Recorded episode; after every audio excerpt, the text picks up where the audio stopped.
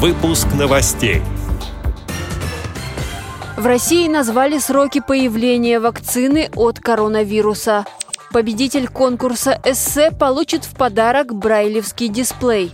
Смоленская спецбиблиотека на своем сайте опубликовала материалы о правилах дорожного движения. В Марий-Эл закупили оборудование для школы Паралимпийского резерва. Далее об этом подробнее в студии Анастасия Худякова. Здравствуйте! Здравствуйте! Испытания вакцины от коронавируса ученые из Центра эпидемиологии и микробиологии имени Гамалеи планируют завершить к середине августа. Примерно тогда же небольшое количество препарата поступит в оборот. Пациенты, которые начнут использовать вакцину, будут под наблюдением врачей. Между тем, во Всемирной организации здравоохранения заявили, что все страны подвержены риску, но в разной степени. Там назвали четыре сценария распространения эпидемии на планете. Первый сработал в странах, которые были осведомлены о пандемии. В результате им удалось избежать крупных вспышек. Это государства Юго-Восточной Азии, Тихоокеанского региона, Карибского бассейна и Африки. Второй сценарий зафиксирован во многих странах Европы, где были масштабные очаги инфекции, но их удалось взять под контроль. Третья схема событий разворачивается в странах, которые ослабили ограничительные меры и ведут борьбу с новыми пиками. А четвертый вариант наблюдается там, где фаза интенсивной передачи инфекции – в Северной и Южной Америке, Южной Азии и нескольких странах Африки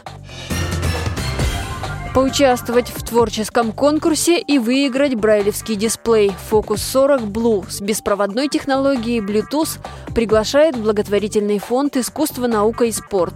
Информацию об этом он разместил на своей странице в Фейсбуке. Для этого нужно подать заявку и выполнить творческое задание. Написать эссе на тему «Брайль в моей жизни». Заявки принимают до 1 августа на портале «Особый взгляд».